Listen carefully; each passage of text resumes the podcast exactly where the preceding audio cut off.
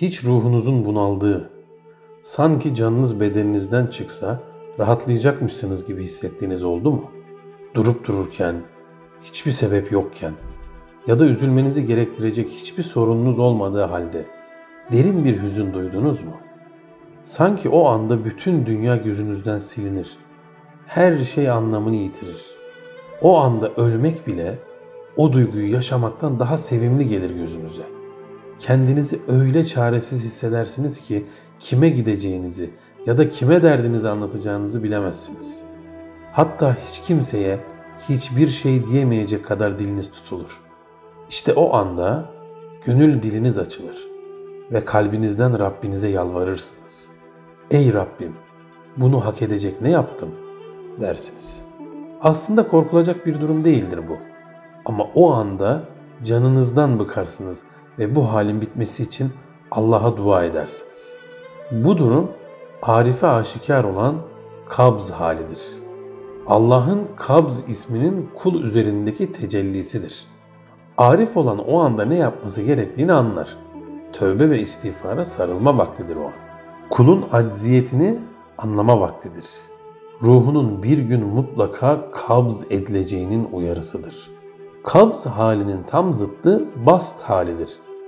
Kainatta her şeyin bir zıttı olduğu gibi kabz ve bast halleri de birbirinin zıttı olup gece ile gündüzün birbirini takip etmesi gibi bunlar da birbirlerini takip eder. Bast halinde sebepsiz yere çocuklar gibi bir neşe doğar içinize. Havalarda uçasınız gelir. O anda dünya batsa sanki sizin neşenizi bozamaz gibi gelir. Öyle bir neşedir ki bu, sanki ruhunuzu melekut alemindeymiş gibi hissedersiniz. Bast halinden kimse şikayet etmez. Çünkü neşe halidir o. Bast halinde olan kişi bu halin tehlikelerini ne bilsin? Değil mi ki kabz hali gibi huzursuzluk vermiyor? İnsan onun tehlikesini göremez. Huzursuzluk vermediği içindir zaten insanın ondan şikayet etmemesi.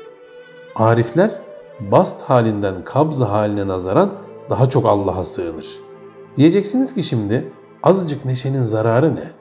Ama durum öyle sanıldığı gibi değildir. Bast hali edebin en çok terk edildiği andır.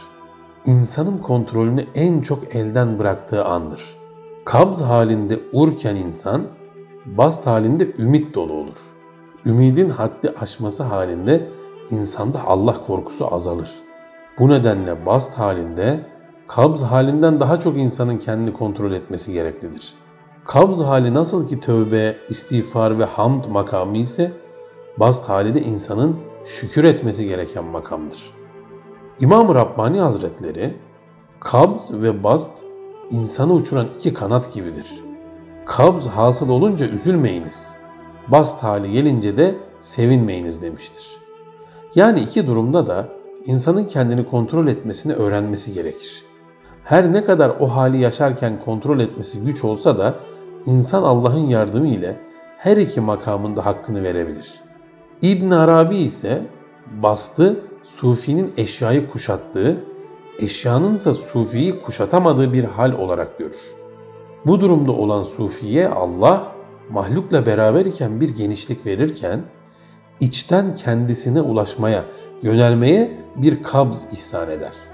Yani kabz hali kula Allah'a ulaşma isteği verildiği andır. Kabz halindeki zaman dilimleri uzun ya da kısa sürebilir. Bu bazen Allah'tan uzaklaşma ile gelmiş bir küsuftur. Günah ile gelmişse tevbe ve istiğfar ile süresi kısaltılabilir. Bazen çok uzun kabzlar ümitsizlik vesilesi olur. İnsan bu durumlarda adeta hiç ışık görmez. Allahu yakbidu ve yebsut. Yani kabzı veren de onu başta çeviren de Allah'tır. Hakikatince kabzın gelişi, süresi ve başta inkılabı Allah'ın kudret elinde olan bir haldir. İnsan her şeye rağmen vefa ve sadakatle sürekli rahmet kapısına yönelmelidir. Kabzı da, bastı da Allah'tan gelen bir imtihan gibi bilmeli ve yöneldiği o kapının tokmağını çalmaya ve eşikte beklemeye, iç daralmalara ve kalbi tıkanıklıklara maruz kaldığı dönemlerde de devam etmelidir. Kabzdan kurtulma yollarından en evvel zikredilmesi gereken husus, ayet ve hadislerde ifade buyurulan husustur.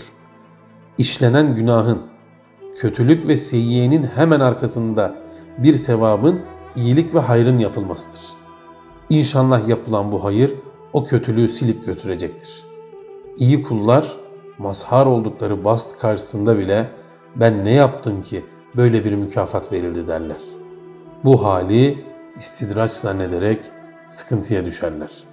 Biz sizi korku, açlık, mal, can ve ürünlerden eksiltmek suretiyle kesinlikle sınarız. Sabredenleri müjdele. Bakara suresi 155. ayet. Onlar başlarına bir felaket geldiğinde biz yalnız Allah'a aidiz ve ona döneceğiz derler. Bakara 156. ayet. Rablerinin bağışlaması ve rahmeti onlaradır. Doğru yola ulaştırılanlar da onlardır. Bakara suresi 157. ayet.